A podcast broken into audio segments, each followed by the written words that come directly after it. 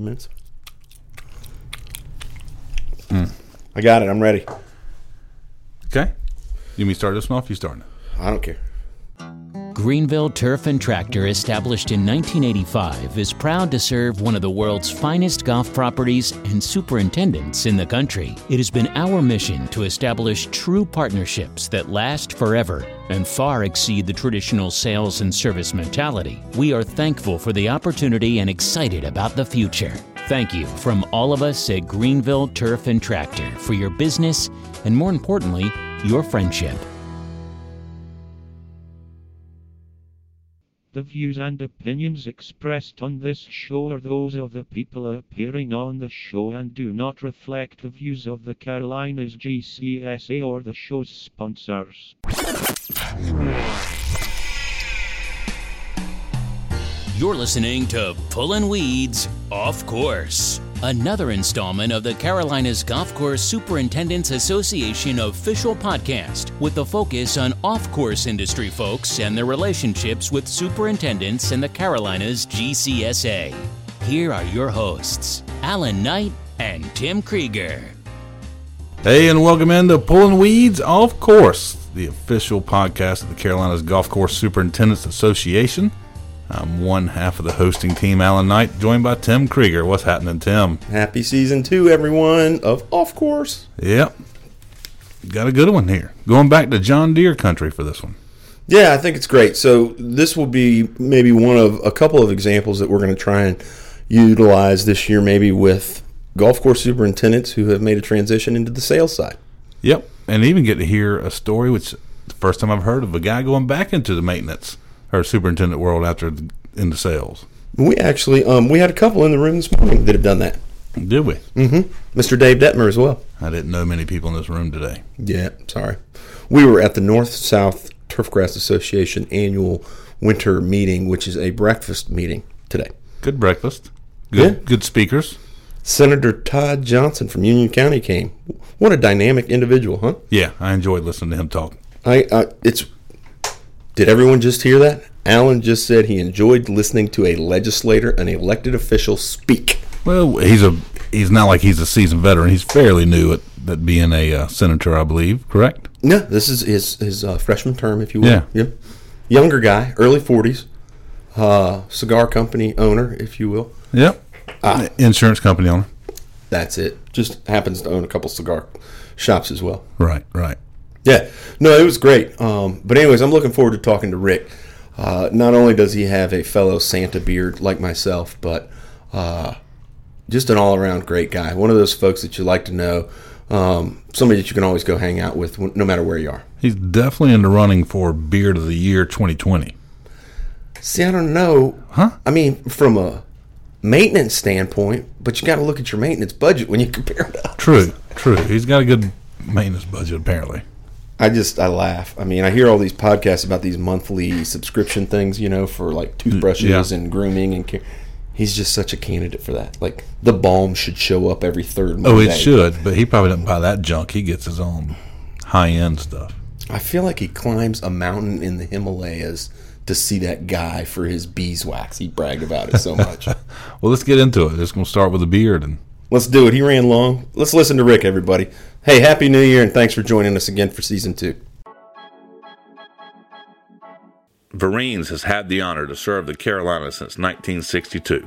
We've met many people along the way that prefer our customer blended fertilizers and turf products. It's those relationships that make our industry special. At Vereen's, you'll find all your fertilizer, chemical, and turf supplies at a fair price. happy to have a, a, a close friend, if you will, a partner in the industry, and um, just an all around good fellow here with us today, Mr. Rick Henderson. Welcome in, Rick. hey, Yeah, good morning, guys. Thanks for having me. thanks. Still morning? Uh, it's yeah, it's, well, elev- it's not 11:08. quite- It's not quite noon. Yeah. It feels like 3 p.m. with these lights on us. it's bright in here. We'll take a picture of everybody can see those. Hopefully, they can see those and that you're getting my good side. Because between the two of us, there's no color in these beards. Not a bit. That's true. That's true. Although he has outbearded you. Well, Oh, you want to just start with that then? I, I'm uh, I'm due for a trim. I got a barber's appointment at four today. I would have gone earlier, but you know, I'd say leave it. Let's just start don't there touch with personal grooming, something we have yet to touch on on pulling weeds ever. All right, beard differences. Okay, Okay. let's just imagine mine was the same length as his. Yep. Because it, we've had similar lengths before. Yep. right. What's the difference you notice? His is fuller. Uh, Okay. Aside from the genetic It component, looks of smoother, it. straighter. Yes, yes. Okay. And why is that, Rick? Well, why does yours look smoother, fuller? I believe uh, I believe me and you had a conversation about this at the We meeting- have, but this is meeting for the at- at world. Clemson, but um, I think I, I learned some things about men in life. if, if you're gonna if you're gonna grow a, pro- a proper beard, if you're growing a proper beard, it actually is probably more work than shaving every morning if you're gonna do it the right way. which includes I mean, I I, I 4 have a p.m. little- appointments. No, I mean, I, I have a barber. I do I do I do have a barber trim mine. I, I don't trust myself to do it, so I do make a barber appointment to get it like you know shaped. How up. often? I usually go do the well. I, I'm I'm due now because I kind of went holiday style, you know, figured it's festive to kind of look a little bit more like Santa. So I kind of let it uh, let it go through the holidays. So actually, I haven't been to see the barber since before conference and show, but I'm due. I'm Oh, wow. due, due to go today. So it's not like every two weeks. no, but I mean, technically, I usually usually I do try to go every two to three weeks. Now, do you get your hair cut as well or just your beard? No hair and beard at the same time. Okay. All right. Gotcha. So So- the reason we're going through all this, Alan, is there's another point to this. You're trying to tell me I don't grow a proper beard. I understand. Oh no, I don't either. But wait, it gets better. Okay. What do you have to do every morning to make it look Well- that smooth and? Shea butter, right? Oh, wait, let him tell. Well, I I do. I mean, um, It's a program. It's So kinda I- like- I it's kind of use- like your greens. I use. Uh, you got to I- get on the right program. I, I do use a beard balm. I do blow dry it in the mornings out of the shower. I do use a round brush. This is all going to come back to haunt me when I realize that I put this much effort into this beard. Um, but no, I, d- I do. Uh, there's a there's a company in Charlotte called um, Queen City Beard Company. I'm trying to give them a shameless plug, but their products go. are good. I like their scents. If you got a Twitter So- handle, it's at Queen City something. Yes. so I had, uh, but um, the um, but I I use the a, a beard balm, which is more has more beeswax in it. Kind of gives you a little bit more hold, keeps hairs from kind of What did you call those? uh, flyaways. I always call them wanderers. I call I've them got- flyaways. Wow. We're learning a lot this morning, correct? So Yeah. Other than being a beard expert, what do you do for a living? so I am the wait, territory. wait, wait, hold on. We didn't. What do you have to do before you go to bed every night with your beard now? So I, I I use I use well I know I use oil. Did at- you see his I, I use face? oil at night. I put oil in at night before I go to bed. Does that not get on Yeah. your pillow? Not too bad. Okay. It makes me smell. Do you good. share your pillow? Is that an issue? No, Exactly. no, it's all mine. All right, sorry, Alan. I'm done with the beard now. So So he's if you a- want to get back into the regularly scheduled podcast, He's a real life beard expert, but he does something else for a living. So, uh, so yeah, I am um a territory sales manager for Greenville Turf and Tractor. Um, my sales territory is pretty much the Greater Charlotte area and part of the Upstate. And by Greater Charlotte, I probably go west to Rutherfordton, east to Uwari Forest, north south. It's probably Mooresville, Salisbury area, and then south down just north of Columbia, and then down through parts of the Upstate. Wow. So, and that's the upstate of South Carolina. yes, Bear in mind, we have listeners in Australia and Scotland. and bots in Russia, right? My man has been listening. That's right. How about this this morning? Um, I'm going to leave him unnamed just for later, but he'll know that I'm talking about him.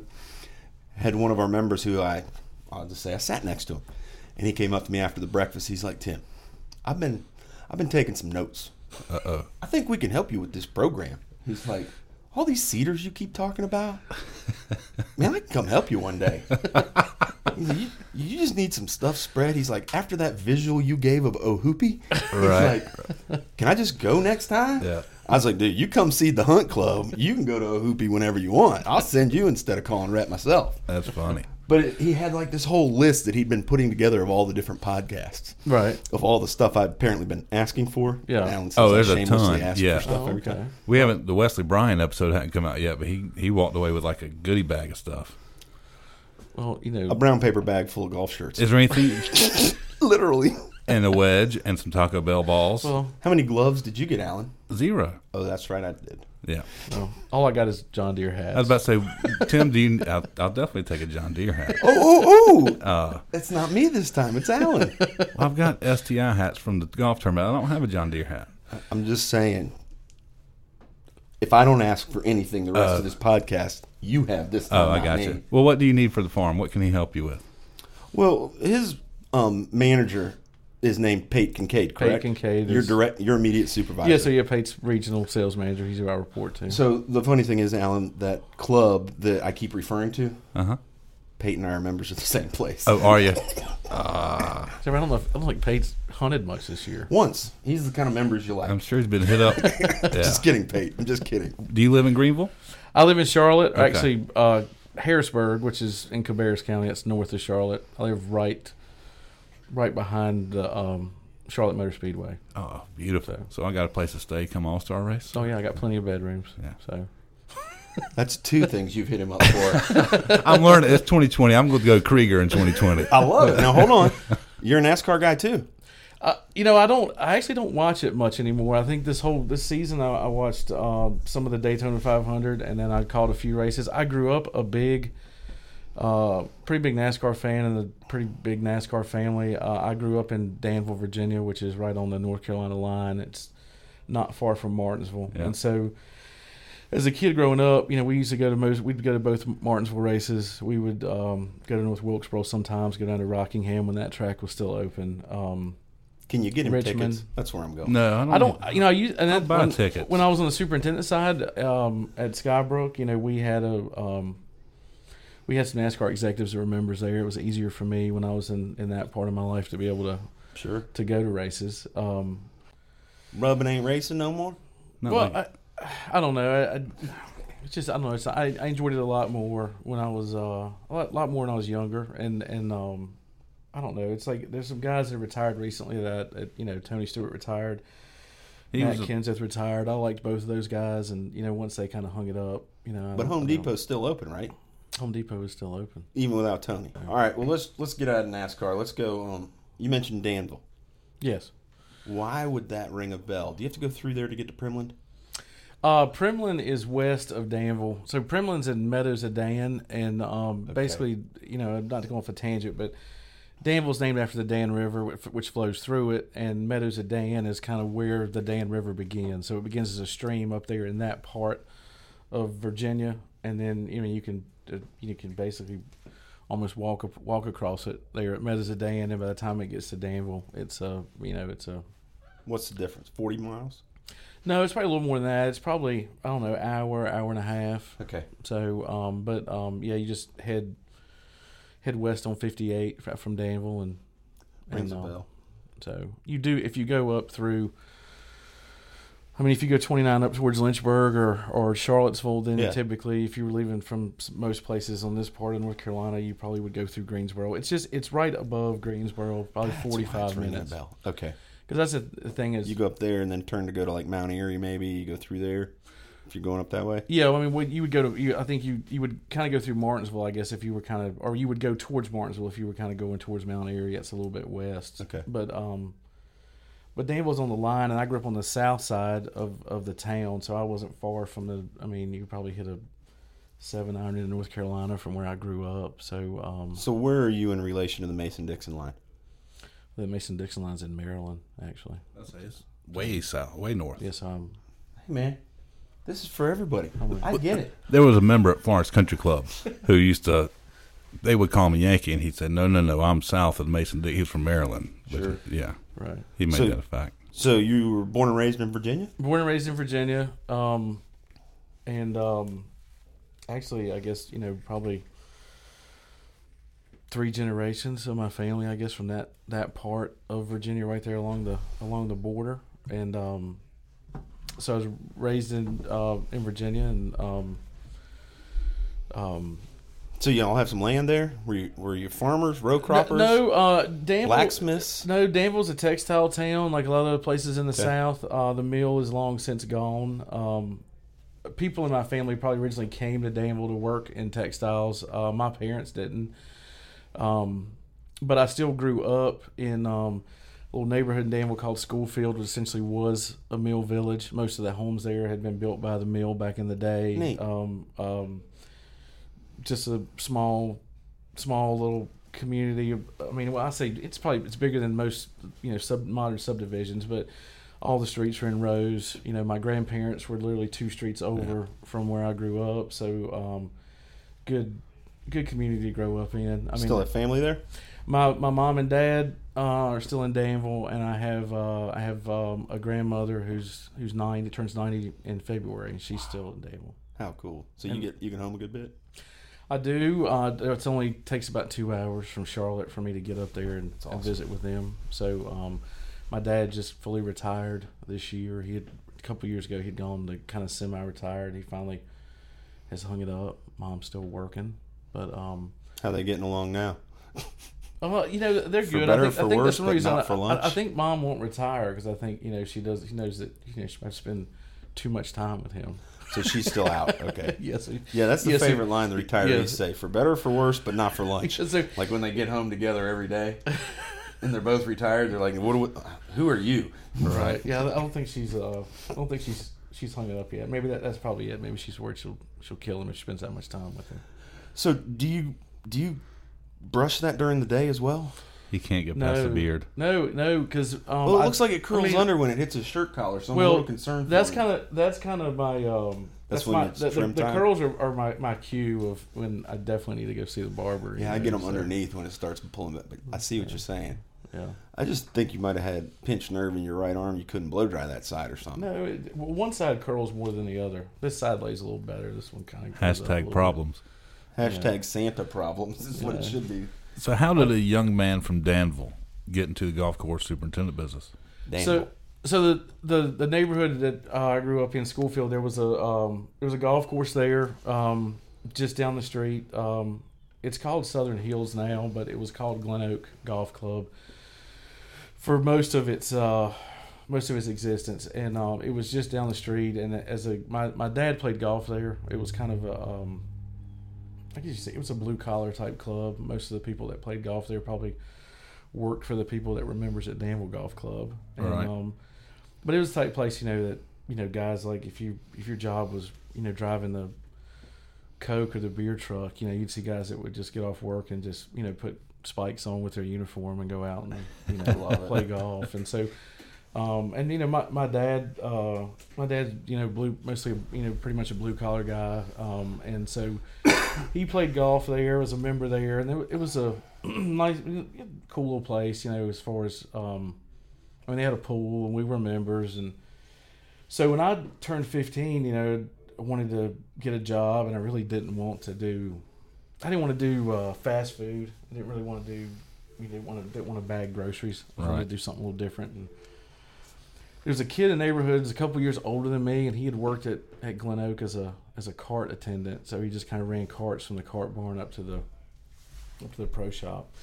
And that's a job I really wanted. And so, you know, I asked my dad, you know, can I get a job over at the golf course, you know, as a cart kid, you know, it's what I really want to do. And so he said, I'll talk to some guys over there.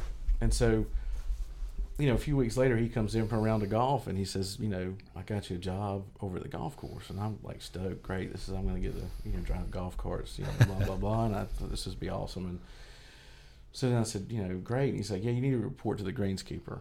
And, um, and and so I and you know I was like you know what he's like no he said you, you're going to work on the you're going to work on the ground screw over there is what you're going to do it's called weed eating son. yes and so you know unbeknownst to me like you know my dad had met with um you know the the um the guys Charles Harris was uh, Charles Harris was the guy that was uh, in charge there as far as uh, I don't know if they really even called Charles the superintendent back then they probably those guys probably called him greenskeeper but Charles is still in the Carolinas, or he was he worked in Virginia, but he at a place that's kind of east up towards the line. I, I probably won't ever pronounce it right. It's uh, called uh, Chakayote or Chakayote Country Golf Club. It's a little little club up there, but so I went to work for Charles, and unbeknownst to me, my dad had kind of you know had an agreement with him that look, you know, I'm not asking for any favors. I just want you to really, I would like for you to just work the hell out of this kid so that he actually, you know, goes and gets a decent white collar job. You know, I think that's what my dad's. You know, he would that, that that I would. They would work me to the point where I would I would not want to have to do any hard any hard labor. Labor, and yeah. motivate me to to be a doctor or a lawyer or something like that Or And- sales. or, or sales and um so I did that for like five summers and and part time and then um I really, I, I, I stayed in Danville two years after high school. I went to community college for a couple of years and really didn't know really kind of what I wanted to do. And so, uh, so long and short, I, I eventually kind of just embraced it. I enjoyed doing it, and then um, I en- enrolled I, after community college. I enrolled at Virginia Tech and did their four-year uh, turf program. And you know, part of the, growing up close to North Carolina, I guess you know we always if, if you needed to go to a bigger city you drove to greensboro you didn't really go anywhere in danville you just drove over the over the line 45 minutes to greensboro down 29 and so kind of identified with north carolina identified with north carolina golf after being kind of starting in the industry everybody talked about you know pinehurst and stuff like that and i had worked on course on the courses i had worked on you know were bent grass greens bermuda grass uh, fairways and so i kind of wanted to do that so um, while I was at Virginia Tech, I came back to Danville first summer, worked for Mark Vaughn at Goodyear Golf Club.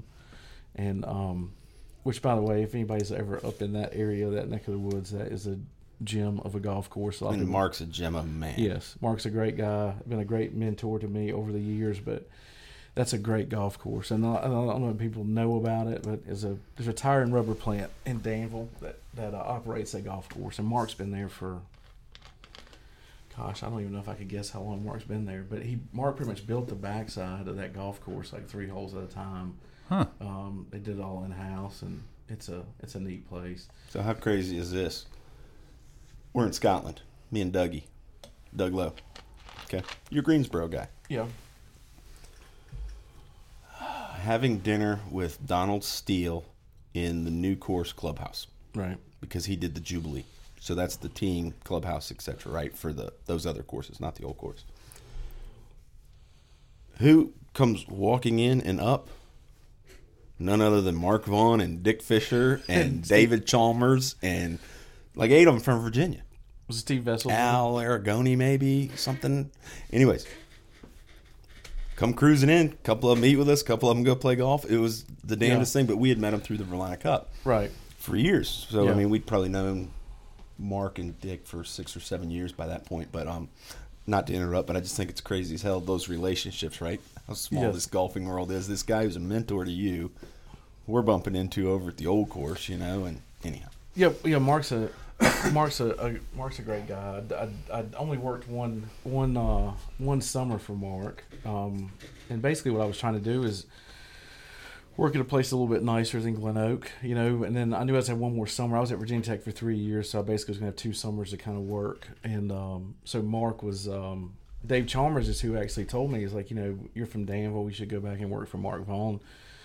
And I think that was maybe summer of '96, I think. And um, and uh, you know, Mark Mark had me do uh, everything that was unpleasant on the golf course that summer. You know, um, and they got to the point where anytime it would come over the radio, it, Mark was a player coach anyway, and uh, so you know, if we were edging bunkers, Mark was out there edging bunkers with us. You know, it was like you know he didn't didn't afford the staff to be, just kind of be the taskmaster that rode around, so he was out there in the trenches with us and. What was the worst thing you did that summer? So uh, there's a, I mean, it, I could put everything out that Mark had me do that summer, but it, it would probably, you'd probably have to have put an online poll up for people to decide what was the worst. it got to the point where when anything came over the radio that was unpleasant, I would just like drop the tools and just walk to the cart because I knew that it was going to be me. But that includes, you know, anybody had a bathroom accident that summer. I was, was the gonna one that ask had about to- I was septic the one that had issues. to clean the on-course bathroom. Um, we had a pond turnover that year. Mark literally had me out there with a five gallon bucket and um and a uh, and waders uh, getting you know dead fish out of the pond. That was probably the most most unpleasant for me. Yeah. And then um, you know I think we had a. A, a dead skunk in the middle of the eighth fairway one time, and, and like I said, we're out edging bunkers, and you know they call from their pro shop. You know, Mark, uh, Miss such and such just called, and there's a dead skunk in the eighth fairway, and I just like I just put down I just put down my stuff and went to the cart. I was like I knew he was going to help me go do it. And then, you know, as as I progressed, you know, further into my career, you know, I'd, I would I'd mess with him about that. And you know, he'd say, you know, look, if you were gonna if you're gonna be in this business, you needed to know that you know it ain't all it ain't Yeah. all pleasantries. You know, there's some stuff that you know you got to do that you probably don't want to do. And um, so um, so, it was good for me. I mean, did it he was- get you linked up with Brian? no, uh, actually, what happened with um, with with that was uh, the second you, the second summer uh, before my senior year at Virginia Tech, I uh, I worked at CCNC, and um, I think I was the first For Ron or for George? well, Ron was there, but George was in charge. So, so, so George was there, and then back then it was I think Doug Lowe had not been long left from there. So Doug Lewis, who's at um, Porter's Neck, was there with Ron, and so Ron was at Ron was kind of over Dogwood then, and Doug was over. you've worked um, for- Cardinal, Mark Vaughn and George Thompson. yes. Keep going. This is So- a good line. So I worked. I, what was interesting about that deal with, I wanted to go to Pinehurst. I wanted to go to that area. I wanted to work, and I really wanted to work at the resort. And um, so I had applied at Pinehurst, and I thought, you know, as many golf courses they had there, surely somebody was probably going to hire me. And there've been other guys at Virginia Tech that had gone to Pinehurst and had worked, and um, so this was back in the day when you know you sent a, you sent resumes off via uh, the mail. You didn't email resumes. You didn't have really have that option. I guess internet was internet. and That stuff was kind of in its infancy. So you actually you know did it, put it in a packet, you mailed it, and then uh, you'd go to class, and then you'd wait, and then you'd come back to your apartment, and then you would look at your answering machine, and if it was blinking, you know you would Hope. you would hope that maybe it was somebody who was calling you back And not to- dad.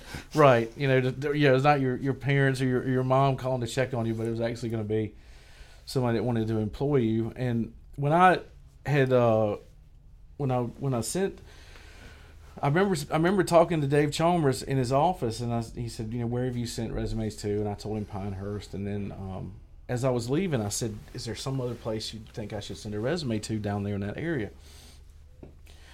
And he said, send one to George Thompson at um, Country Club of North Carolina and so um, so I, I went home that I went home that evening and kind of got the stuff together just like I had done with Pinehurst and and uh, and sent it down there and and um, so a few weeks later I get a uh, I get a call I mean I, I, I come home and my the red light's blinking on the answering machine and I play it and it, it's actually it was actually Paul Jett calling you know and I had been hoping that I would get to work at number two because this was '98 or no, so this was '97. They were going to have the open in in uh, in 2000 or '99, so it was going to be right before that. and I figured it would be.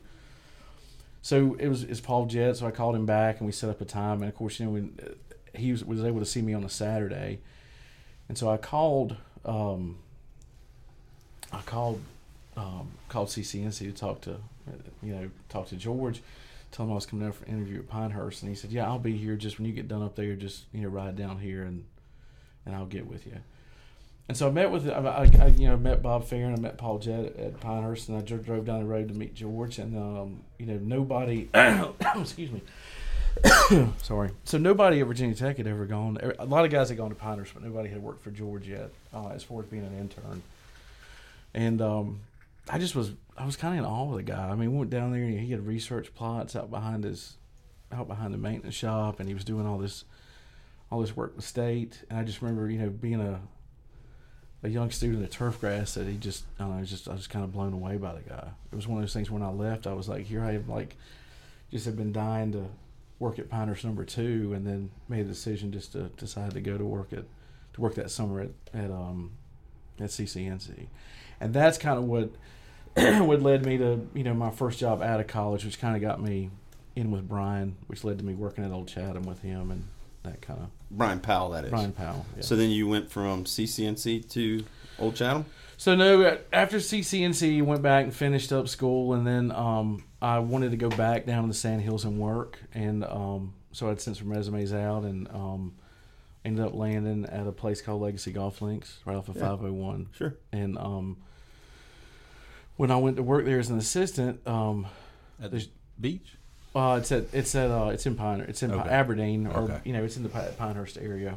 Um, when I went to, um, I went.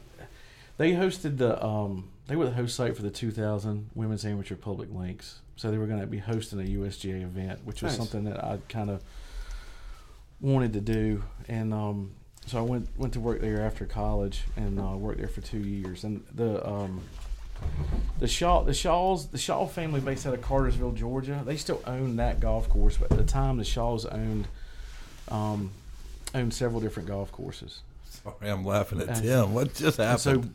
Brian had, uh, so, so Brian worked for the Shaws. So Le- Leg- Legacy Golf Links was actually Brian's first, um, first head superintendent's job, um, working for working for those guys. And um, That's not where his father was. no, Brian's dad was at uh, Sanford, you know, Sanford Municipal. But gotcha. uh, so Brian had, had been an assistant um, at uh, I think Governor's Club uh, for when Ron when Ron Hall was there, and then he had left Governor's Club and came down to Legacy Golf Links. So that was Brian's first. And then he left there and went to Texas. Well, Atlanta. So what it basically, yeah. was, So yeah. basically, they they they uh, they I think that the the, the Shaws uh, had this little company, Legacy Golf Management, and they had a course in Williamsburg, Virginia, and then one down there in Pinehurst, and a couple down in Atlanta. And they kind of brought. I think they they were. I think they were going to go bigger, you know, because we're talking about late '90s. The golf boom is still going on, so I think they were going to kind of go bigger, and um, so they kind of moved Brian into like a corporate position um, Gotcha. of. Um, kind of a director of agronomy type thing. And then he, I think he went to Atlanta for a little while. And then um, Brian's assistant moved up.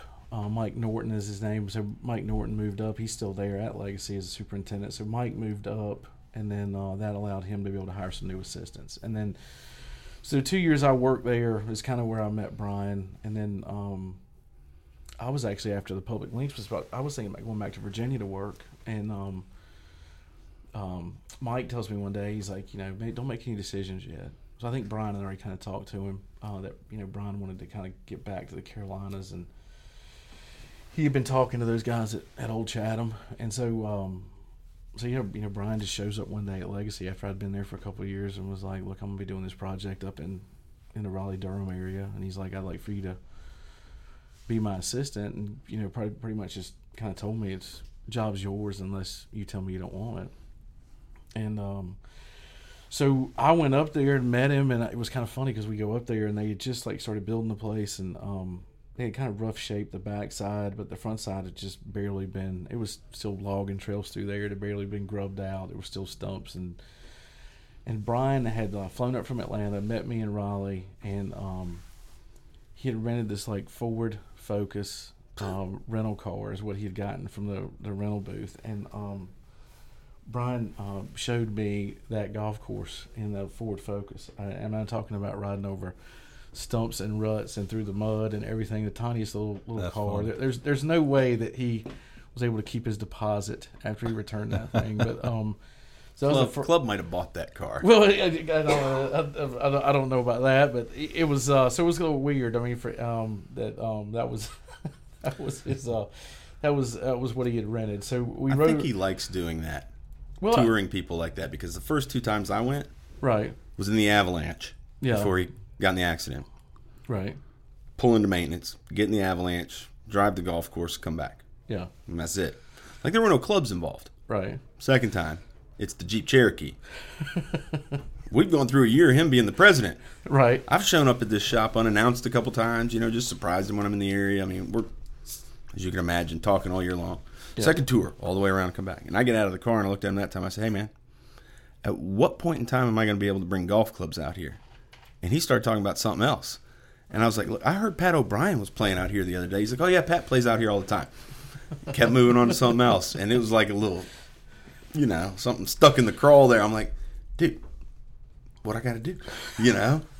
So long story short, I had uh, another friend who was a member there through the Association of Execs of North Carolina and invited Right. us to come play one time. And I called Brian. I was like, "Hey man, I got invited to come play by so and so," and I think he made some smart comment to the effect of, "That's about the only way I'm going to get you out here." Or something. Right. But it's kind of like an ongoing joke. But anyhow, But uh, so I, I ended up, you know, I, I was- obviously took the job and went up there, and um, that's a, you know, it's a great place. I don't think anybody has to. Um, how long were you there? four years. So I went to work for Brian in 2000. They were just building the golf course. I stayed there through um, construction go in, and then I think a couple years as um, for maintenance. Um, a cou- a couple years. So 2000 and 2004, and then in the summer of 2004 is when I moved to Charlotte to Skybrook Golf Club, which What was was the draw there? What was the appeal? Superintendent job. Well, I, I, wa- I was re- I, I was ready for the next step. I think you know Brian felt like I was ready for the next step. Um, matter of fact, I think Brian had kind of told me that you know he didn't know if he could justify paying me anymore as an assistant. So it was kind of like one of those nudges, you know, of um, you know go spread your wings. And um, we had um, yeah, we'd explored a lot of a lot of opportunities. Brian had always been great about helping me out any way he could um, with uh, with that stuff. You know, as far as you know, keeping me in the know of leads and um, you know even calling in connections for me and stuff like that. And you know, Brian had said you know when he first hired me, he's like you know old Chatham's going to be special. But he said that you know subsequently the guys that come behind you after you know we've kind of made a, a better name for ourselves and we're not quite as new, they're probably going to have a easier path into a superintendent's job than you may have because you know we're we're kind of the new kid on the block here in the in the Raleigh Durham area, and um, so I mean, but still I, I still was through. I mean, some of these some guys now they're assistants they end up being assistants for a lot longer than I was. I mean I, I spent two years at Legacy Golf Links and then four years at Old Chatham, so six years, and then. Um, the, the Skybrook thing for me, the Shaws, the Shaws, the same family that own Legacy Golf Links, that you know that connection they uh, they owned Skybrook at the time, and um, so they needed a superintendent, and that was kind of how that worked. And so, um, It's almost like they promoted within, then, really. well, yeah. So I mean, I I had spent you know four years away from them working for Brian, but you know they gotcha. still valued Brian's opinion enough to be able to call him and say we need, we've got an opening in Charlotte, and you know. Um, when Skybrook was being built, I had actually visited the site when I was an assistant at Legacy, so I was kind of familiar with the property.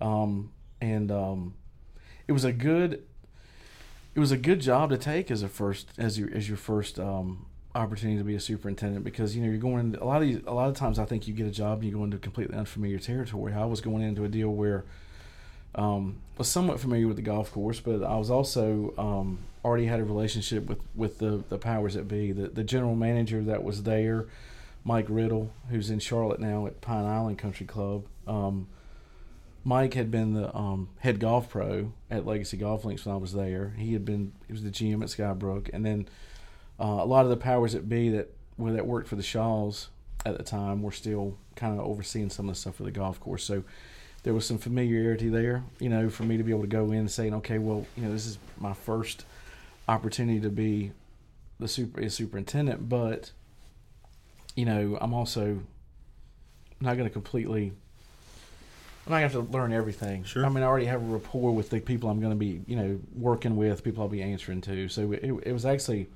it was a good fit. I mean, it, it, it, um, and and you know, Charlotte was a, Charlotte was. a- I mean, I'm- I've I've been here longer than I was than I've just about lived anywhere else except for maybe except for Danville when yeah, and um, so um, and it's getting close to the point where I think um, I think I lived in North Carolina longer than I have Virginia now, but Gotcha. um, Those are your only two states ever.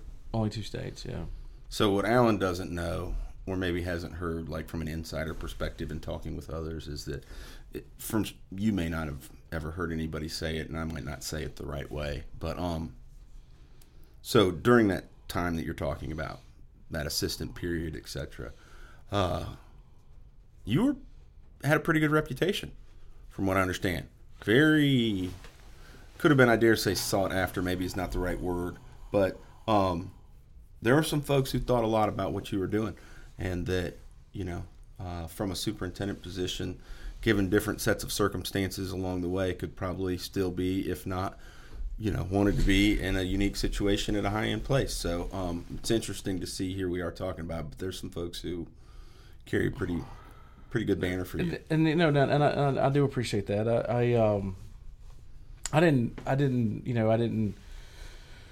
I don't, I, I would, you know, wouldn't sit here and say that I, and I'm in sales now, but I wouldn't sit here and say that when I graduated from Virginia Tech that that was ever on really the radar that I was going to do sales. I, I was, you know, it was going to be, um, it was going to be on the superintendent side. That was what I wanted to do. And the long and short of it is, in- my tenure at Skybrook ended up being ten years, and um, it was just kind of the tale of two different it was it was like you know five good years and then five really bad years and um you know essentially um halfway through my tenure tenure the the, the Shaws um decided to sell the golf course and um it was in 2000 and I guess 2008 2009 and um it was right when things were tough right already yeah right Right, when when things it- were tough it- And I- yeah. I guess you know at the time the truth of the matter is is like you know if that had probably that sale had probably been a couple months later it would have been it would have hit during the credit crunch I don't even know if the new owner maybe could they probably couldn't even have he might not have been able to secure the funds to even bought it but um but you know the, the, the Shaws are good people and, and, and they're they're business people and, and you know that um, it was an asset to them and and and um, and you know I think somebody said hey the, the time is right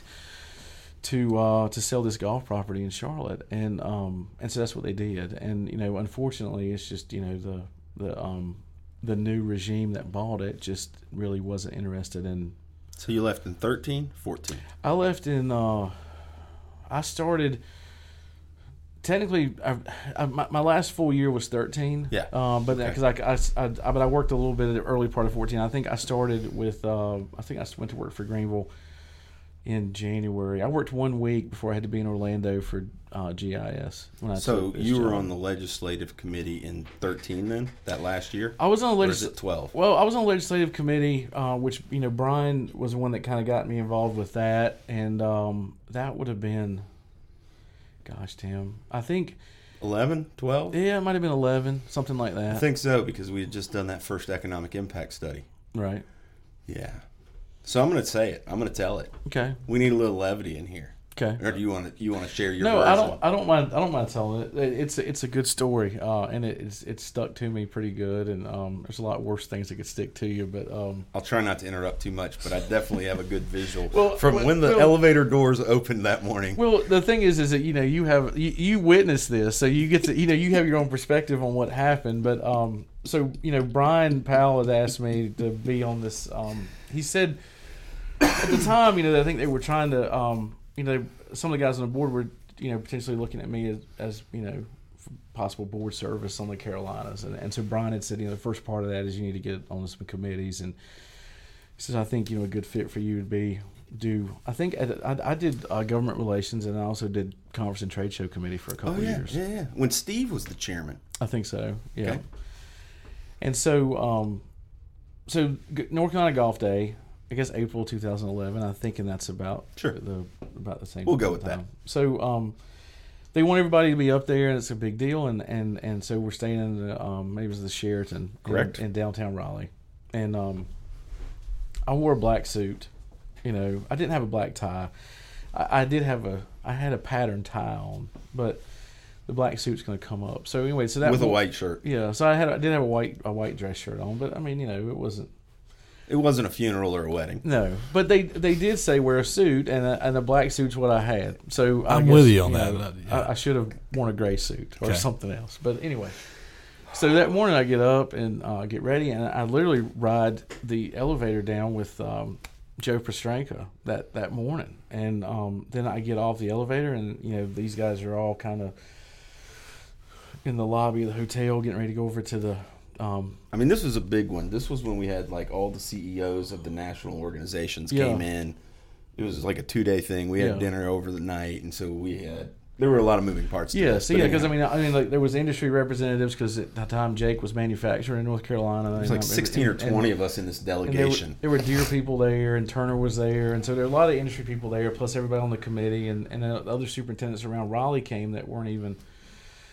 And so um, at the time, I don't remember. You were Chuck was just kind of consulting. Chuck Borman was just kind of consulting at the time, right? Just kind of helping out. in I the think this is our transition. transition year. Yes. Yes, And so, um, but he So- would have been organizing this. event. Yes, yes, And so, um, so I walk up, oh, and I walk up, and I, I obviously speak to to Chuck, and the first thing out of his mouth, he says, uh, uh, "Oh, are you from Whitehorse?" No, no, no, no, no. What did he ask you first? Well, th- they, Did you bring the eight or the Well, twelve? th- I'm, get, I'm gonna I'm gonna get to that. So he says, "Are you with Whitehorse?" And I was like.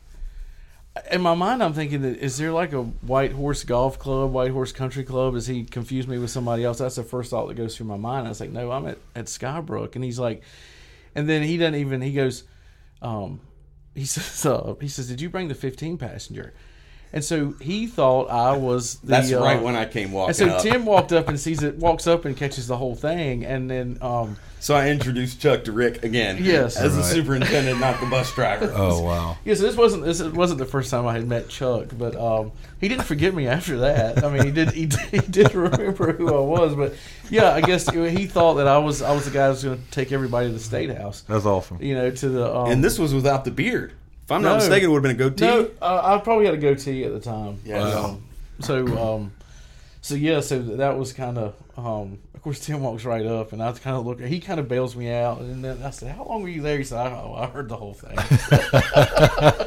So, what happens from that is we now have a new committee and a new chairman, transportation committee, right. that he is now in charge of. Nice. We even had like one of those gold name tags made Did you? that he could wear to conference that year with his name on it. Wow. You still have it? Transportation chairman. I do still have. I do still have it. Um, yeah, it was a it was the gold Carolinas badge, and it had my name, and it said transportation Text- committee chairman. Text Krieger a picture of that later. And um, what's interesting is that, uh, that was so John Davis was president, and even though um, yeah, that was 11 then. Yeah, and so even um, you know, John was in South Carolina, but he still came up for that thing. He was president of the association, and um, and it got to be. It's, it's still, it's still. If it, you know, just this past November, I'm standing in a John Deere booth, and John will come up and ask me about you know the motor pool, or ask me if I can pull a car a car around for him, or ask me got about a- what size van do I have. He's So- got a good sense of humor. Yes, absolutely, great guy, and so. So it's had it's had legs, and I think the year at the show I had the badge on. I think Trent came around and found a pic, found me and took a picture of me wearing the the uh, That's awesome. wearing the badge. I think it ended up in Carolina's green or And something. you can but- tell how much we had going on back then as an association because we focused a good two, three days worth of fictitious committees just just to get my man involved. That's funny. That's funny. Well, how did you end up leaving, getting the Greenville turf so and tractor? um, and Cedar. what's that? That's not the official name. Greenville turf and tractor. I don't want to be official. I had to throw in in Cedar. Well, you listening, Pate? so I had been looking, I've been looking to, to do something different um, for a while, just because things weren't that great at Skybrook, and um, and uh, you know, and I I'd even looked at you know doing some other stuff, you know, within within turf, but maybe outside of the golf industry. But you know, I was really torn. Anytime I would talk, I would you know, I'd have a couple interviews, and I would talk to people, and it was just one of those things where. I had made you know so many good contacts and done such a pretty good. I thought I'd done a pretty good job networking that I just it was going to be tough for me to just walk away from the industry just because you know it's it was. It's all you it know is as an what it is. adult. It- well, and, and, and it's a great industry. I mean, you, you you guys talked about it a lot on the podcast about how great this industry is and and uh, and how you build those relationships and they really they mean something. They're not just you don't just take them at face value. They're they're deeper than that. And um, so I, I was gonna have a hard time like just completely like getting away from golf. Right. And um, so you know I'd been looking at some stuff and then um, uh, Russell Spangler who had been the, had been my rep with Greenville Turf and Tractor uh, when he decided to go back to being a superintendent um, he kind of left my name down there with the sales manager and said, you know, this is a guy in Charlotte that you should probably probably talk to, and um, and so that's and so you know so um, they reached out and to who me was the and- manager at the time? Uh, Jeff Robinson at the time. So the Hot Wheels collector. yes, the Hot Wheels. That Jeff That's Robinson. Jeff. That, that Jeff Robinson, the Hot Wheels, Hot Wheels guy. Like for real, like Oh, I believe you. like I one of just- them pickers guys, like the Right. still in the cardboard. Type Yeah, it, it's crap. kind of it's kind of crazy. Is he still there? But yeah, he no. Pate's since taken that guy's Yeah. position Okay. in that too. Okay. Jeff still works for us. He just he works. uh he's he's in the office as a as a um, more of a coordinator. We got to go back to transportation. I Okay. think we can't tell the full version of the story, but the reason it took so such legs is it was like it went on all day, Right. and so that was the year Joey was there. Joe Quick. Yes, yes. Well, What? I, I didn't want to tell the night before. I didn't want to tell Joe him. and Hap came up because we were trying to show Oh, him the what gol- golf day was. Yeah, yeah. he worked with Joe. Right. Okay. So what did Joe do? Well, we had fun that night, and we'll just leave it at that. Yeah, there so- were a group of us that went. Right. out. We can Yeah. off-air story that, but as we're heading back, I think it was a Vespa. Yeah, there was a Vespa that was like it was somebody parked a Vespa and it was kind of chained. Up And Joe like took a picture. A, fence. You've and, seen that picture. I got he- text that picture. And he jumped on the on This is the Vespa. Rick. He jumped on the Vespa and um, we took a picture of him sitting on this yeah. on this guy's. Somebody sent me that picture that night. Vespa. Yeah. Yeah. Yeah. So probably me or Joey, Right. or one of us. But anyways, the transportation. thi- It it just hit me as we were talking. I was like, wait, Yeah. Joey, we gotta get we gotta get Joey into this somehow. That's funny. yeah, I think Corinne, Corinne was out with us that night. Yeah, I Romaldi think- with the CMAA. So I think that night we went out. Yeah. So Corinne Grimaldi it was me and you, Corinne Grimaldi, uh, Clint, Joe and Clint. and yeah, and Clint. the Wood. five of us. Yeah. Who's Clint? Clint was the manager at Old Town at the time, in Winston, and he is now the general manager down at Briars Creek in Charleston. Okay, I may have met him. Yeah. Anyhow, sorry, sorry. That's what got the giggles. Yes. we can tell you something really interesting. I may still have a picture of what I won that night on my phone. Uh, that, that's Just a, remind us when we Well, get yeah, done. that's a, that's a that's a good off air story. I Yes. do have two work related questions for you. okay. Uh, when you go to GIS, are you going with Greenville Turf and Tractor? Or are you going part of John Deere? So the way GIS works for us is um, basically um, John Deere at GIS is responsible for setting up the whole booth, whereas you know if we go to the Carolina show, it's a um, you know um, Revels brings some equipment, Greenville brings some equipment. We all do we do the booth setup in house. Right. um, GIS Deer handles everything, and then uh, basically we do. Uh, we have to do a, a um, matter of fact. I can do it Friday. It's a um, they do an online, you know, pre. It's like a webinar. They do Yeah. kind of it's like a prep for all the all the reps that are going. John And- Deere does. Right, John Deere does that, and then um, basically they just kind of tell you, kind of this is your your dress code is, and at GIS typically we're it's khakis, white shirt, blue blazer, Right. and um and so you know De- deer lays most all that out and then we we're just kind of there present at the booth to see see customers You know, that- your that- guys that come in. uh, so Oh, y'all girl. pay for that. Those shirts, obviously. well i mean that, that, that that's and that's i'm sure there's somebody paying somebody uh, you know uh, lawn That or or- interesting or- or relationship Pate between the distributors and the national. But or bob whatever what? What answer is? that Okay. Well, question. let's. I'm sorry. Go ahead. You had another question. Well, my other question's kind of silly. You got any specials? Do you run specials? Anything going on? Any new equipment or? Are you allowed to say anything be- this close to GIS? i mean i don't um i, I mean i d- is the personless mower coming this year? I mean, I've, You I've talked about it last year. I know I've I've, I've and, um I've heard I've heard soon. Um, You don't have one you're demoing. I don't have one that I've seen. Uh, Greenville Turf isn't demoing one. it's possible. It, I, I know that I think uh, you Turn- work for them? I- Well, I I do work for them. I do. I, I'm trying Does your to. company send out memos Well, within? I, as far as I know, if Greenville if Greenville's demoing a um, that was for you. the Pete. autonomous fairway mower, then um, I don't know where it's at. So, um, um, you know, obviously, I've spent a little bit more time with the GPS sprayer that Deer ha- has out now um, because I've sold some of those. So, um, Do you so have a I- demo? I do. I don't have a demo in Charlotte, but I do have. We do do have GPS GPS sprayer demo. Did you see their tweet yesterday? The boom, the upside down thing. No. John Deere. That was kind of cool. Where's the demo thing again? I've got some stuff we should try that on. I knew that was coming.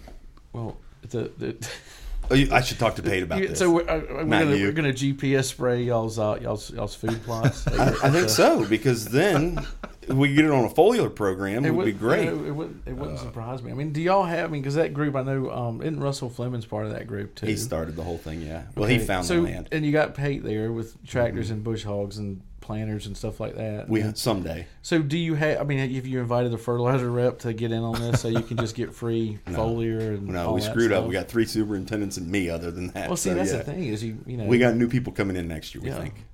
Yeah, we got the sand guy, well, Hamrick. Well, he, That the- helped at the house. The the I yeah. top dressed the yard.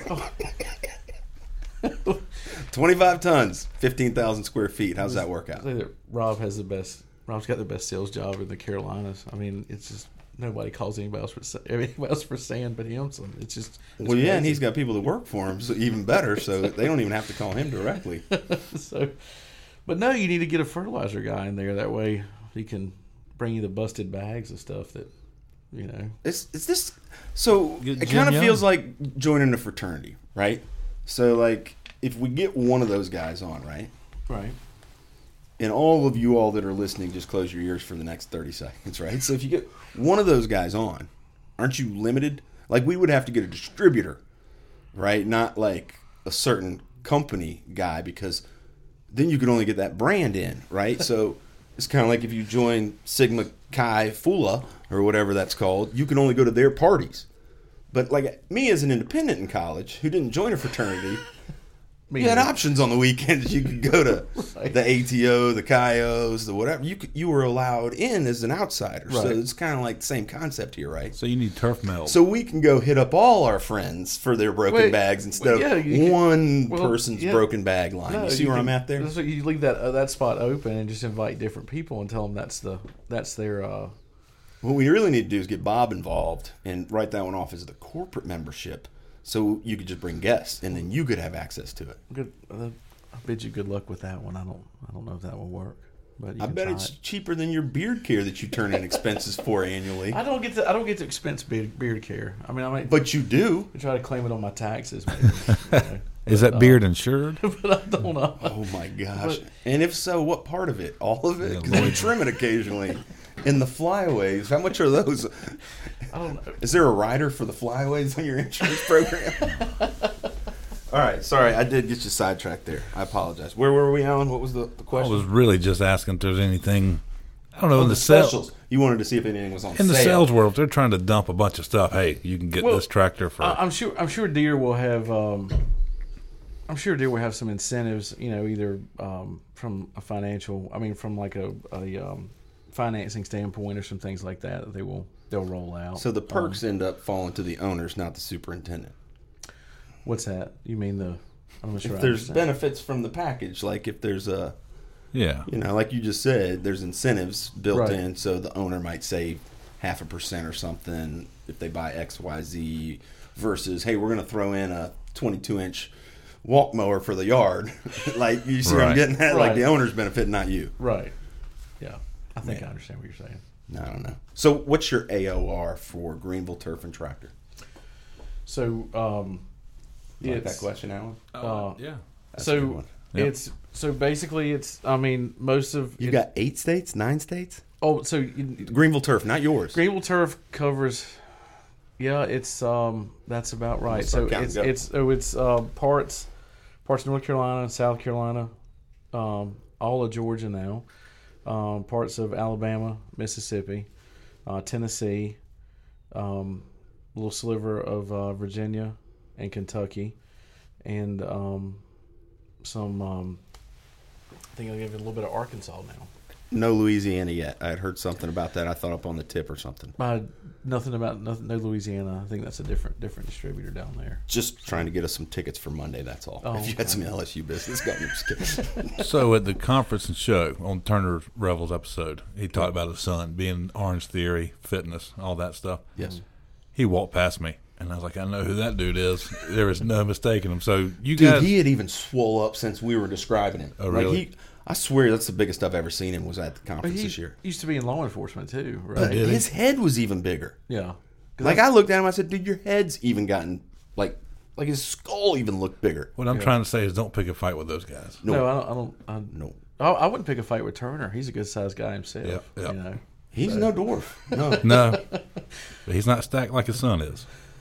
no, but I mean, he just he's got those hands, you know, turn- like a like a dairy farmer is all I can think of, you know, like a just like a stock man, you know what I mean? But Anthony, yeah, Right. who's that dude? How, I thought you were going to say, okay, so Anthony's on the Orange Theory and all this. Rick, what do you do? no, no, no, no. I was just saying, don't mess with those guys. Don't try and take their AOR. Send him down. Well, so if you think about what we've got in the Carolinas, right? We're all the way up to Lake Erie, we're across the Mississippi, and we're down all the way to the corner of Savannah, right? I mean, and then all the way up the eastern seaboard into at least uh, where the horses roam, right? Yeah. Um, Corolla, I would guess. Yes. That's Well, you- pretty damn big for two distributors of a national corporation to be Right. based here in the Carolinas and the footprint that they're that they're servicing. That's phenomenal. Yeah. It's um. Yeah, it's it's big. I mean, it, it, as far as uh, and I think I think uh, I think Turner might have touched on this, but um, you know, um, how many distributors there were initially um, that that Deer had on the um, on the golf and turf side, and then that's kind of being kind of getting condensed down now, and so you see guys kind of you know expanding in other territories, and obviously you know um, we expanded um, was it two years ago uh, when um, Show Turf um, sold the Florida territory to a different distributor, and then we picked up their Southern Georgia and coastal South Carolina territory. Mm. So you've got Hilton Head. Ah, yes. Yep. which So- was big. Yep. And so that you That's know, just as of a couple years ago, correct? Yep.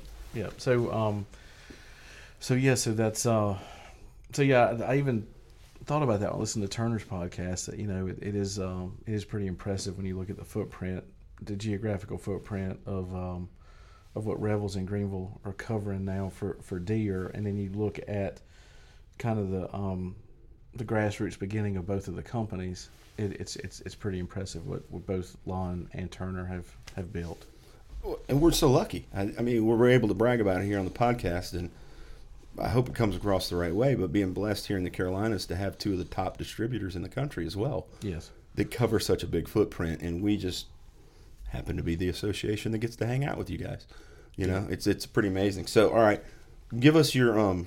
Since we're talking about the company and uh, Lon that we're referring to is Lon Fleming. Yes. he is the owner, correct? Single owner of the company. Bob that we we referred to, Bob Moragas Yes.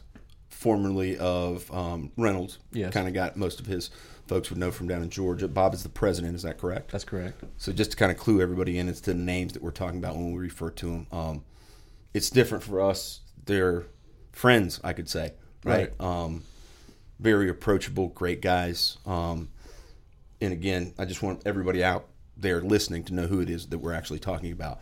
So you've got an opportunity here. Why not take?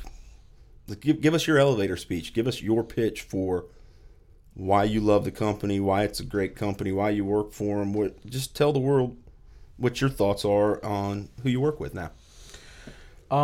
Well, uh, one of the things about Greenville Turf and Tractor that's great is the fact that you know, even though we talked about a large geographical footprint, the company is still small, still intimate. So, I was just at the office yesterday, and you know, got to speak to both Bob and Lon. And the office is still right there outside of Greenville, Mm-hmm. Right there. South Carolina, Right off there. Sandy Springs. Yep, in Piedmont. Okay. Yep. And so, I mean, I was at the office yesterday. You Got you know, get to see the you know, spoke with the owner, spoke with the president of the company. Um, nothing really that was any business discussion. Did just, your hey, beard come up? Uh, you know, I think somebody said, I think somebody told me that you know, want to know if I had gotten all the presents delivered, and uh, when we were catching up on on holidays. Uh, I got to tell you, because the last time they were harassing him, they said it's time he needs a trim. well, you know, here's the thing about it. Pate may deny this, but He's Um, got beard envy. Well, Pate, I don't. I'm gonna say beard envy, but you know, me and Pate, uh, um, me and Pate were at a, um a first tee of Charlotte fundraiser back in the fall at Quail Hollow, and um, we took um, took our significant others, you know, to this. And it was a really nice dinner, and and um, had a great time, and um, so anyway, um, Christy, my girlfriend, kind of got in a conversation with Pate about about my beard, and um, and that- that- and then uh, Pate told her that I, I really couldn't go without the beard now because it almost become a trademark. So uh, I feel like you know, Wow. I feel like I feel like the beard has Pate's endorsement, you know. So Good for you. that's what I'm gonna that's what I'm gonna roll Well- with. Just as long as he doesn't leave, you're fine. exactly, but He you know, doesn't have a lot of upper mobility. But, There's uh, only you two know- other spots, right? President and owner. So, I am going to get to our normal question that we ask everybody. yeah. Well, yeah. Right now? Next, I got a question. What's your beard going to look like at the conference and show? You got No. any big plans? It, it'll Whoa, be whoa, whoa, whoa. GIS or November? GIS, I'm sorry. so I'll, I'll it's going to be a little shorter. He's trimming it. Yeah, yeah. I'll I'll be getting it trimmed up by then. It's kind of you know I kind of let it go through the holidays a little bit. and- Can you tell Alan's excited? He's going to his first golf industry show. He's like, "What are you going to do? Where are you going to go? How's your beard going to look?" I'm just kidding. Sorry. I'm just, I, I am excited. Don't get me No, I wrong. love it. I think it's great. what booth number can they come see the beard at?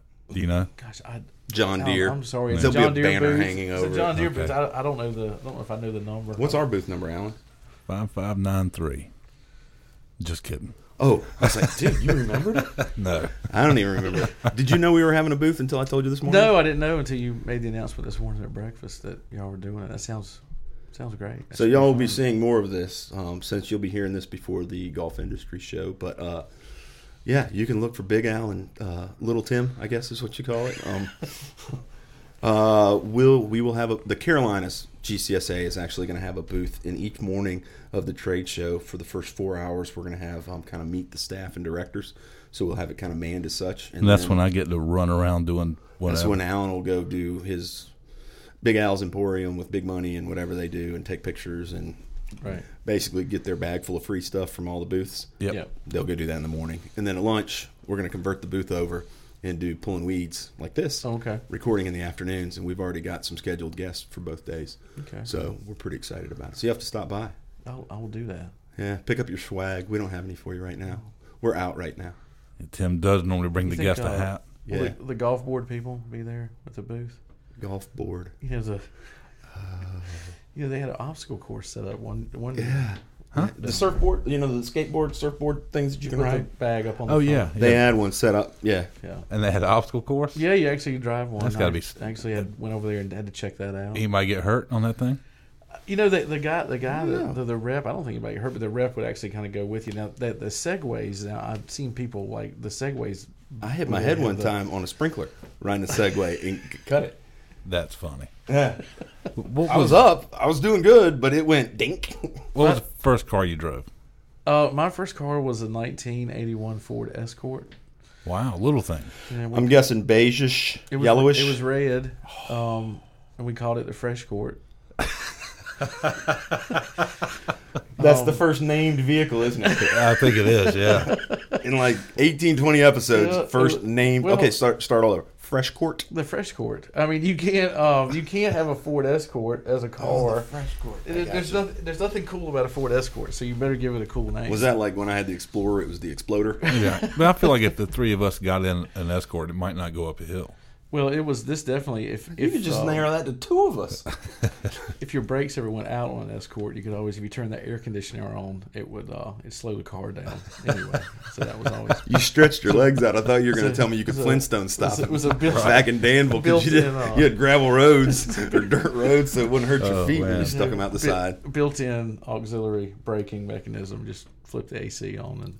So it'd be good now for um, drifting. I think is what the kids do with those Well, now, right? yeah, with I the don't parking, know the if I- hand see, parking brake. What's What's funny is is uh, I think you know everybody. Obviously, it's, it's a cool question to ask because obviously it probably gets people going. But um, um, anybody's first car is probably somewhat special to them. It'd be nice if I had my first car was something that was collectible, but you know an escort's not really Would you- collectible. But it was a eighty one was the first year of the escort, and so basically the. And then eighty was the last year of the Pinto, and so um, even though the Pinto was more dangerous, I really think it was probably cooler than an escort. But um, You can probably afford the 81 escort now, can't you? yeah, I'm sure you can. I'm sure there's probably junkyards full of them. I, I, I, I don't know though. I don't see.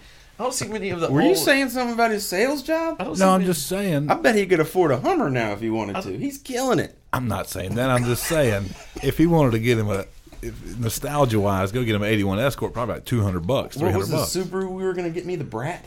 yeah. Did But you the- No, Google? you it? said a thing. The seats in the back, yeah, Yeah. I like that. I wanted a thing. right? The VW, you remember those? Yeah. There was one for sale in Greenville, but I think it was the Brat we talked about that Chuck Yeah. found one for sale like out in Seattle. It was 400 bucks or something. Well, the, I'm sorry, Bulldog. the, Bulldog. The, the, the fresh court only cost six hundred bucks, and um, you know, I think my dad. I think the deal that my dad did it was a it was a um, secretary in his office that was selling it, and she wanted six hundred bucks for it. And I think that uh, the deal was my dad told me that we'd buy it, but I had to come up with half the money. So uh, I, you know, had to save up. I had saved up three hundred dollars. He had me buy half. So this wasn't a family car, handed down. no, uh, no. So Even better. so he um so he showed and he just he drives this thing home I mean brings it home from work one day and it was uh I mean it was suitable transportation. Uh, you know um, This is that Geico commercial, right, where the kid gets the car. Like, what do I do with this? And the mom's like, "You dirty." You know, that's how I had this vision of your dad pulling up in that thing and you out of it was the funny. driveway, like, Dad. he, he- yeah, we paid six hundred dollars for it, and then we had to immediately work on it um, in the driveway um, to kind of get it uh, roadworthy. Um, and um, I think after owning it, I think I had it for three years, and I think by the time it finally conked out, I'm pretty sure I had more money in uh, stereo equipment in it than I did than the car was worth. You know, For sure. So when I junked it, um, I had to go through it and pull everything of value out of it. So at that point in your life, when you have a stereo in this fresh court, are you are you a DJ Magic Mike thumper or are you more of a Metallica? You know, ba- I mean, back where are you at here? back are, are you a then- Ramones guy? I mean, where are you at? Well, I, I, see, ba- back then, um, when I was back then, when I'd have been in high school, it would have been uh, more. Were you a That'd have thumper, been- a bass that- thumper? No, no, no. I, I mean, I do like old school hip hop um, much more than I do new stuff. So, I mean, I did listen to a good amount of, you know, um, um, Ice Cube, Ice T would have been your yeah. guys. So, and but I also listened to, you know, Metallica and GNR and bands like that too. My man. Um, so, um, my- my musical tastes now are are are um, Tell them how long your hair used to be. Well, you know, I, I did. I there was a little period there in which kind of me and you were kind of battling it out, seeing who could. You remember when mine was long? the longest- Kinda. the longest. Like I mean, hanging off the back like that, like whipping around it. You like Ric Flair? Woohoo! Yeah, yeah. Except I don't think you were that gray. No, it's it's gone. Uh, it's gone. It's, I probably had more. I probably had more. Uh, more color in the facial hair too back then. See, I think you're going through some of the same struggles as me. People assume you're 70 because of the beard age. no, and I tell people I'm only 44, and I tell people Yeah. that, and they're like, "Ah, it's no way." Who was it no, this really. morning? Valari says to Senator Johnson last night, "Oh yeah, you'll recognize him in the morning. He's about your age. He's the guy with the gray beard." Right. the senator looks at him. He's like, "How old do you think I am?" right. you hear him saying, "Oh, Oh, yeah. that's crazy." Anyways, Well, thank you for joining us. You got it. Tell I appreciate everybody it. to uh, anything you want to share with the world before we Well, get out? I mean, um, we don't want to cut you off, well, I mean, but we will. I I guess I mean y'all. I, I want to. Um, I mean, I don't know if y'all had if y'all had any questions for me on the on anything else on the transition um, between that superintendent and sales job, or if you needed me to expound any more on Greenville Turf and Tractor. I, I mean, I'm, I'm not in a hurry. Well, how about for the or world out there? Yeah, I think just real quick. We got another minute, Alan. yeah. I think one of the, the things that you and I touched on when we talked about having you on the off course episode was one, we do superintendents the first of the month. Everybody's kind of aware of that after the first season. In the middle of the month, it's off course. You're that transition guy, right? Who's Right. gone from the superintendent into sales. So, I don't know, maybe share with the world out there or any guys who are thinking about it or, you know, if you got any advice for them, if you would do it, you wouldn't do it, or is it the right company mix or, you know, have you found that you're still yearning to go back and grow grass? Do you need to come spend some time in my yard um, to fulfill that? Well, oh, I was waiting for Alan to chuckle at that. That's the ask. You haven't been involved in the yard yet. oh no, I haven't. You should call Chuck about that. But go ahead. Well, Anything about the transition that we've missed? you no, I mean, it, well, I will say that. Um, Are you happier? No, I, I I enjoyed. I really enjoyed doing this. Um, I really do. Um, I kind of um, consider it a new chapter for me. I don't really. Uh, I talked to other guys that you know are in the same shoes as me that you know um, did have done the same thing, and um, you know I I really um, I enjoyed my time on that side of the business, and it definitely I think helps me where I am now to have the expertise sitting across the desk from somebody else when they know that you've been in their seat and. Um, so, you know, and I don't ever really view this as a sales as much as I view it as just trying to be a partner with people, trying to help people out, trying to be there when people need you. And you want to treat people the same way that I would have expected to have been treated when I was a superintendent. So uh, that's kind of how I go about it. I think that initially, you know, if somebody had told me when everything was, you know, good for me over the, my first part of being a superintendent when it was great, I think I would have said, um, I think I would have. Um, Time out. Wait, wait. Okay. Wait till 10 gets through messing with that. So I think if um, somebody when I was when things were good for me at Skybrook, I think if somebody said you know you should try sales, I think I probably would have said no, I don't know if I have could I got the you know could do that. I don't know if personality would work or whatever. And sometimes in sales, you almost have to have somebody else kind of encourage you to say no, no, you you you could do that. You know. Um, and so that always helps. But you know, on the end of it, anybody out there who's thinking about it, I don't think anybody that's effective as a golf course superintendent hasn't had to be has had to sell something before anyway. Sure. Uh, so you, you know, you've always you know when you're a superintendent, you're always trying to talk, you know, your owners or your board into a project or into um, you know Or your staff into picking up skunks? Right. Yes, exactly. So at some point in time, you've sold something to somebody. You've had to make a presentation. You've had to present, um, present stuff to people, and you, you've had to do stuff to kind of you know, um, to help yourself along. You know, you've had to sell something. So, um, But I never, I didn't, didn't really go into it with the mindset of, um, you know, I, I guess that it was straight sales as much as I'm still in the industry, I'm still getting the service the industry, and I'm just going to go about this as the way that I would expect, you know, people to.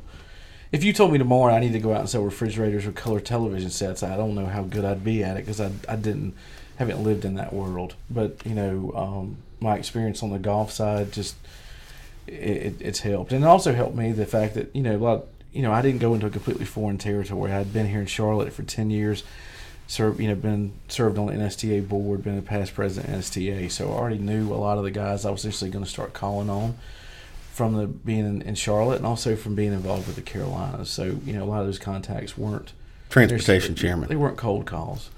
And then the other thing that- about the sales side is it you get opens up some other s- segments of the turf industry because you know not only the golf courses we also call on parks and rec departments we call on um, sports turf colleges universities um, I have you know both of the minor league teams here in Charlotte are, are John Deere John Deere accounts and and um, so that that's been fun for me is the fact that you know still have the golf side but then also get to you know learn more about other te- other other segments of the of, of, the- of the turf industry How many days a week you playing golf? uh, I don't. I'm not David Sluter. I don't play golf once a week. Wow. I don't know David, but that was a shot Sorry- fired. Sorry, David. I hope you're listening, Sludes. I mean, his game.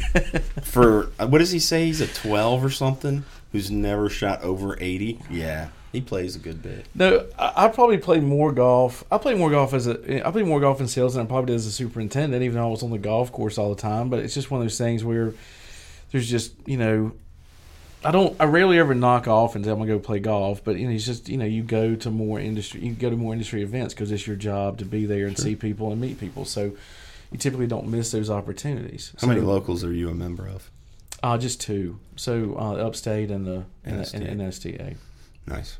So um, When you So- fly with John Deere, I'm sorry, when you fly for Greenville Turf, do you fly first ca- class? I do not fly first class. Might have been a reference to the last guy we were just talking Yeah, I about. was, I was thinking that. that was, Should we bring that up? Nah. Let's I don't know leave- what we're talking let's- about. Let's let that one lie. We don't need to. We don't need to. We don't need to pull the scab off of that one. I think it's healed right now. I think it still gets bled on every now and then, from what I hear. Well, it's always fun to bring it up at the right time. you no, I know? think it still happens though. That's what I'm saying. I don't think that was a one timer. so answer the question: When you fly, what do you fly? uh, when I fly, I fly coach. okay, That's what I do. that's all we needed to hear, folks. So All right. Anything else on the transition? We've kept you way too long. no. Plus, uh, Barry's going to kick us out. no, yeah, probably. But no, that, that's that's pretty much you know. Well, thank you. But I do enjoy it. I feel like you, as a plant, and this thing in the corner have grown a good four inches with these I was lights on gonna you. say the last this little this bit. uh this thing has kind of I think it Drooped. has gotten It closer to me. definitely. Well, it climbed over the top of your mic and weighted it down midway through. That was that noise we heard. We had to reset the mic. little shop of horrors in here. I'll see you at GIS. We'll do a little video of that beard.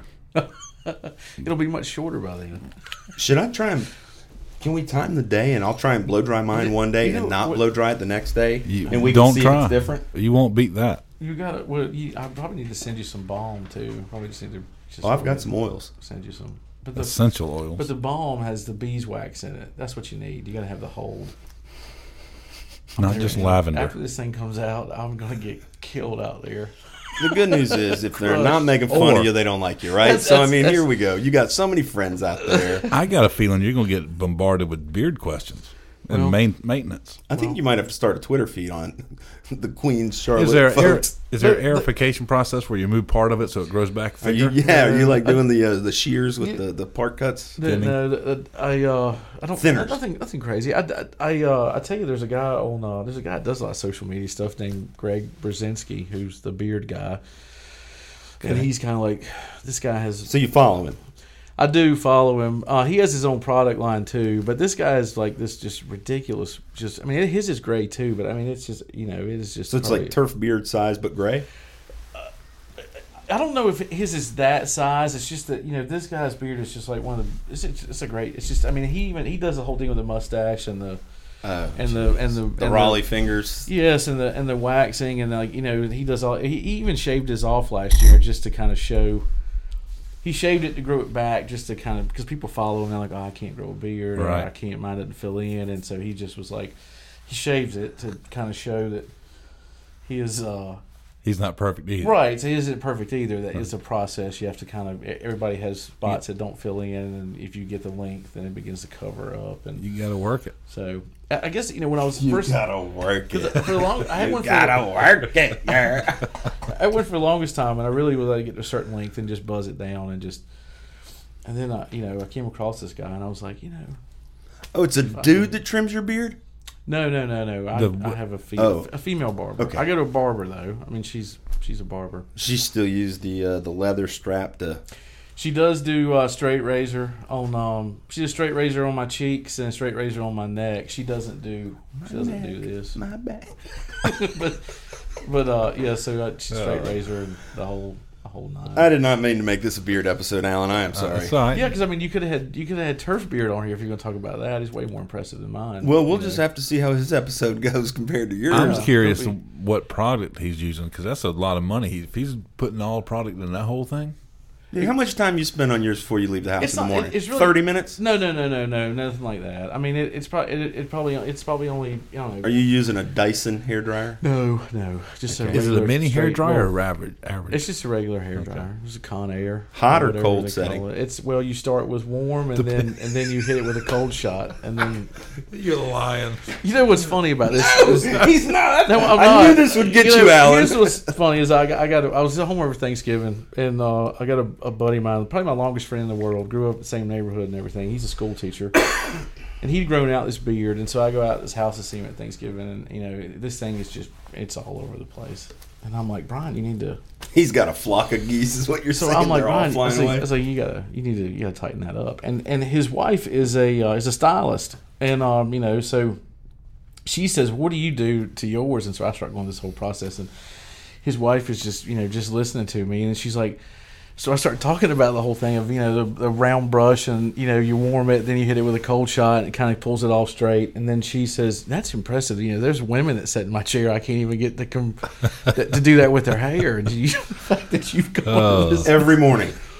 I mean, I- sometimes on the weekends, I'll just you know I might go go you know not mess with it on the weekends, just pull oil. When he's, when Oh, he's not going out the house, he'll. but I feel like if I'm gonna have it, you know, if I'm gonna if, if I'm gonna have it, then I probably should put the effort into it. I mean, you know, that So way- you never leave the house with a wet beard, per se. Like No. the women leave the house with their no, wet no, hair. no, no, I don't.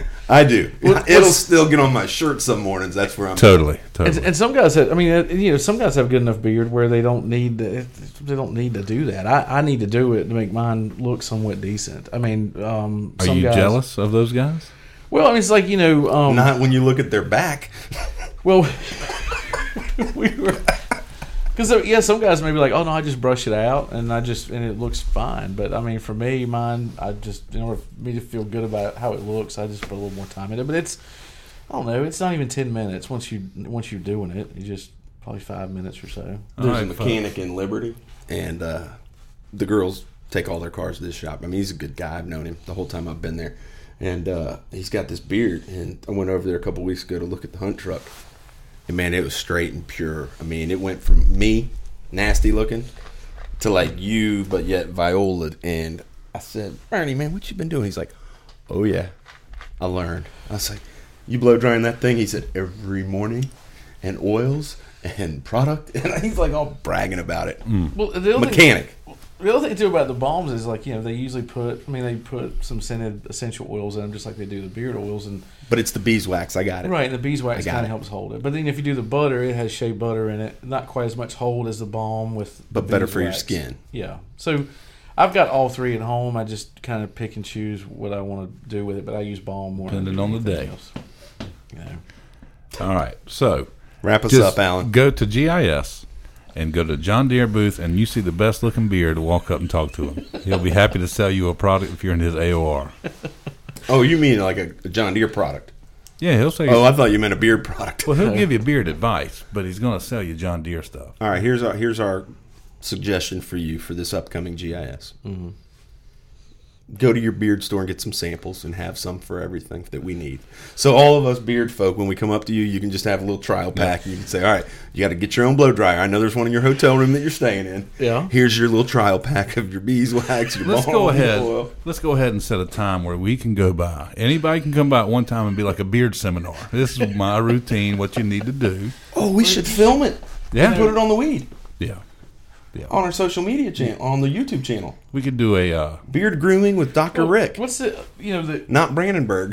the, the guy that sounded at Myrtle Beach, uh, Jared Foreign, he's a, uh, one of the McConnell courses. Uh, the, Mc- which one is down there in Myrtle Beach? Um, he comes up and Reserve. works- Yeah, he comes. He comes in. He works at. He works Oh, at, he his volunteers assistant. At, yeah, he volunteers at the Quail, and so you Oh know, yeah, he's got a beast. Yes, and he's it's- one of them naturally wags Yes, you're talking and so about. that's what you know. We were at um, we, we were volunteering at Quail one time uh, a couple years ago. like he could be Bigfoot. right? It's I mean it, it's it's majestic. I mean it's Yes. you know, and so um, It's like reddish too. Yes, it's impressive and It's you know, beautiful. um, but we're at, at we're working um, the quail working at Quail Hollow, volunteering for the I can't remember if it was PGA or the I think it was. I was there.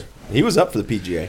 and and so well, he he comes up every year to work, and um, so um, so they, they were I would they put they roo- they put me one time with Chris Simon from Harold, so we're roommates together in ho- in the hotel down there. We're staying down there, and so Chris was giving me giving me a bunch of crap in the mornings because you know I would you know I was At like- three in the morning, you're so out there it's- blow it doesn't drying this take thing. That long, so I was like getting up and putting the putting the stuff in it before I went in because sometimes I'll go, I'll work a morning shift and I'll go out and see some guys and.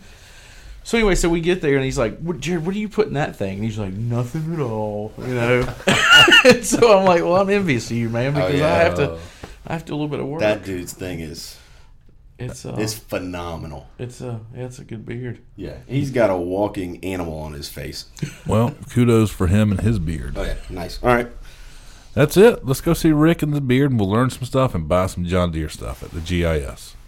sounds good. Thank you for your time, man, Thank you, Rick. and for being a chairman for us. Well, thanks, guys. I appreciate it. Yes, sir. Glad to be here.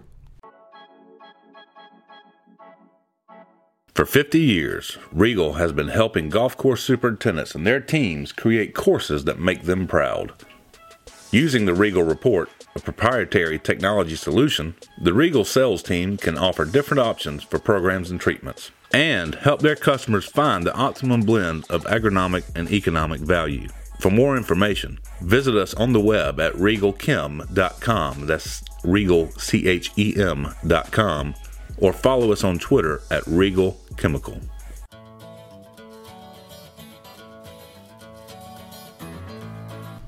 All right, everybody got enough beard talk in their system now? Holy cow! I feel like a cat about to throw up a fur ball.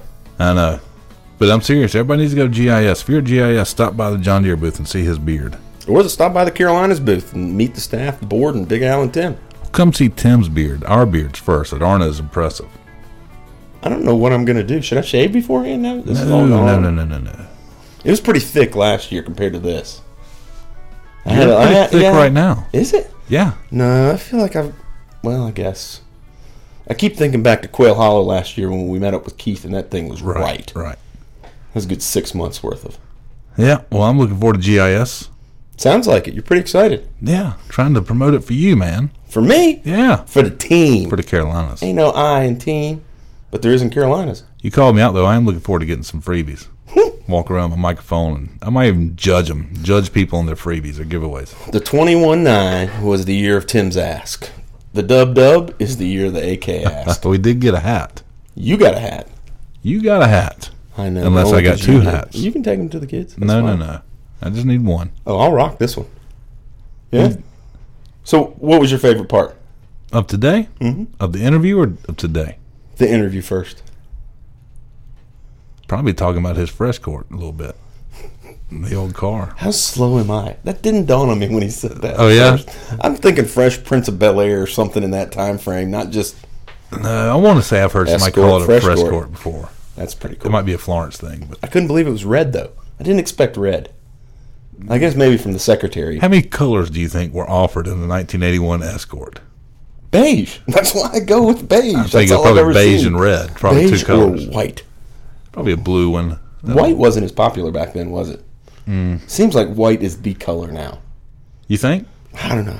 I just- Now, I will say when it comes to white trucks, and I think you pointed it out, you got to honk your your uh, hit your button because there's so many white trucks at the superintendent conference. You don't know which one's yours. How many 2016 to 2019 white Silverado 1500s can you put in one parking lot? Yep. Blow 'em- Or white F 150s? Hmm. right. Blow them all up. Yeah. Well, speaking of that, in the Carolinas, we're mostly what? What do you see mostly? Dodge Chevys? Oh, I don't know. I, no. I You ever don't- noticed? No. Pay attention. Like, it's fun. Like, when I go to these other states for the golf industry show, I think it's definitely Chevy Ford. i- you'll see differences. Like, you get down into the deep Texas part of it, and it was like Dodge City for some Uh. Right, reason. right, right. Um, these big farm trucks, etc. I got you. But how about Longview? That's cool. Can we talk about it a little bit today I since mean, we're it was there? frosty. It was a beautiful clubhouse. Good breakfast. Holy hidden gem of Charlotte, huh? Yeah. No. You ever been here? No. Totally surprised. Did you see some of those houses when we left to come over to the maintenance shop? I don't remember. They were. We may have come a different way as well. Daryl said to me today, one of the holes on what was it, six or eight? Okay. The house runs 120 yards the length of the hole. Wow. Yeah, Bigger than a football field. you can hit full wedge from the dining room to the kitchen, Man. folks. There's some money hidden over here in Waxhaw, North Carolina. Yep. Did you see the police running radar up up on the main road up there? Yeah. On my way here, I did. No, I saw some last night on 85. No, they were standing out there clocking, but uh, Well, I I guess we should have to give him props. That poor guy has been riding up and down 85 with the territory that he covers now the whole construction period. This Oh. road sucks. does it? Oh, I'm not a fan of Charlotte traffic. Period. it's ridiculous. It doesn't matter when you leave. No, in Fort Lawn. I don't know what's going on in Fort Lawn, but everybody must work, live in Fort Lawn, and work in Charlotte because that, that was very congested. And that's the little area between Rock Hill and Charlotte. Correct. And actually, there was a guy whose car broke down in the middle of the road, which probably started the backup. But You imagine being that guy in Charlotte? yeah, he had a cop. He had a, he had the gas tank open, like it could have been out of gas, and the cop had a battery plug it trying to jump him off. It's all about seven fifteen in the morning in a, in a school zone. So, but we made it. We made it. Yep. Good to see Charlie Roundtree today, Always good to see Charlie. and I got to finally meet your North Carolina person, Charlie Valeri, Chris Villari. Chris Valeri. Charlie. Randy. Yeah, it's, I rolled them all into one. Folks, if you keep up with the series, Alan's not all about first names. Nope. It's okay, though. So, we haven't done any fun agronomic terms lately. I've, I've been thinking about that some. Should we get back to some of those on the superintendent issues, issues or additions? Yeah. Yeah. All right. What do we have next um, in the pipe coming up? Anything exciting we can tell people about? Well, we've got some pro series coming up. We've recorded three of those episodes already. Correct. And we're going to do some recording at the Golf Industry Show. But yeah, oh, and I guess that's who will be on the first is somebody from GIS. Probably. We're going to have uh, a number of. Uh, well, let- let's just be surprised. We'll, we'll let you know when we're down there. Right. So uh, remind everybody, since this is the last episode prior to that, stop by the booth. What time? Uh, on Wednesday, The open recording? uh, the trade show, I believe, on Wednesday is 9 to 5. And so we're going to convert the Carolinas booth over to the Pulling Weeds recording about 1 o'clock that day. Okay. start recording i think at 2 conversion time 1 to 2 and then the thursday i think it's 10 to 4 it's open so we're going to go with conversion times of uh, i think 12 to 1 and then record in the afternoon from uh, 1 to 4 But we've got some guests lined up already. we do have some guest lines up already and we're also going to ask all of you to Right. stop by Right. and i think the, the open mic times would be the last hour of the trade show every day for sure Okay. and if we have more we will announce them on social media Cool. but Good idea. for sure, four to five on Wednesday and uh, three to four on Thursday. Swing by, introduce yourself. Any of our followers, we're going to give anybody anywhere from you know two to seven minutes per. Yep. Introduce yourself. Tell hello to the world through the Pulling Weeds platform. Bring a good funny story. I always appreciate a funny story. Funny story, first car, or um, Do you play Fortnite? do you play Fortnite? Just kidding. That was so 2019. and if we get super organized, folks, we may have a list of ten questions that you could be asked that we'll just post. There you go. And come see our new backdrop banner. Oh yeah, big time, folks, big time. Soundboard's coming next. Beautiful. Yep. Thank y'all for listening. See you at GIS. Thank you for listening to Pullin' Weeds Off Course. To join the Carolinas GCSA and become a member, visit carolinasgcsa.org or call 1 800 476 4272. Follow us on Twitter at Pullin underscore Weeds and on Facebook at Pullin' Weeds Podcast.